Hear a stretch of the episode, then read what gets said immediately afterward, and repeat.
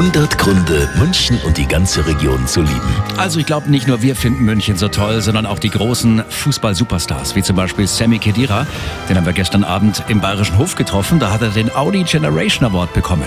Ja, ich finde es eigentlich so die Abwechslung sehr schön. Man hat eine, eine wunderschöne Innenstadt, man hat gute äh, Restaurants, also man kann sich kulinarisch äh, äh, verwöhnen lassen, aber auch ähm, sehr viel Grün mit den Seen und deswegen glaube ich, diese Kombination gefällt mir relativ gut an München. Ja, absolut top.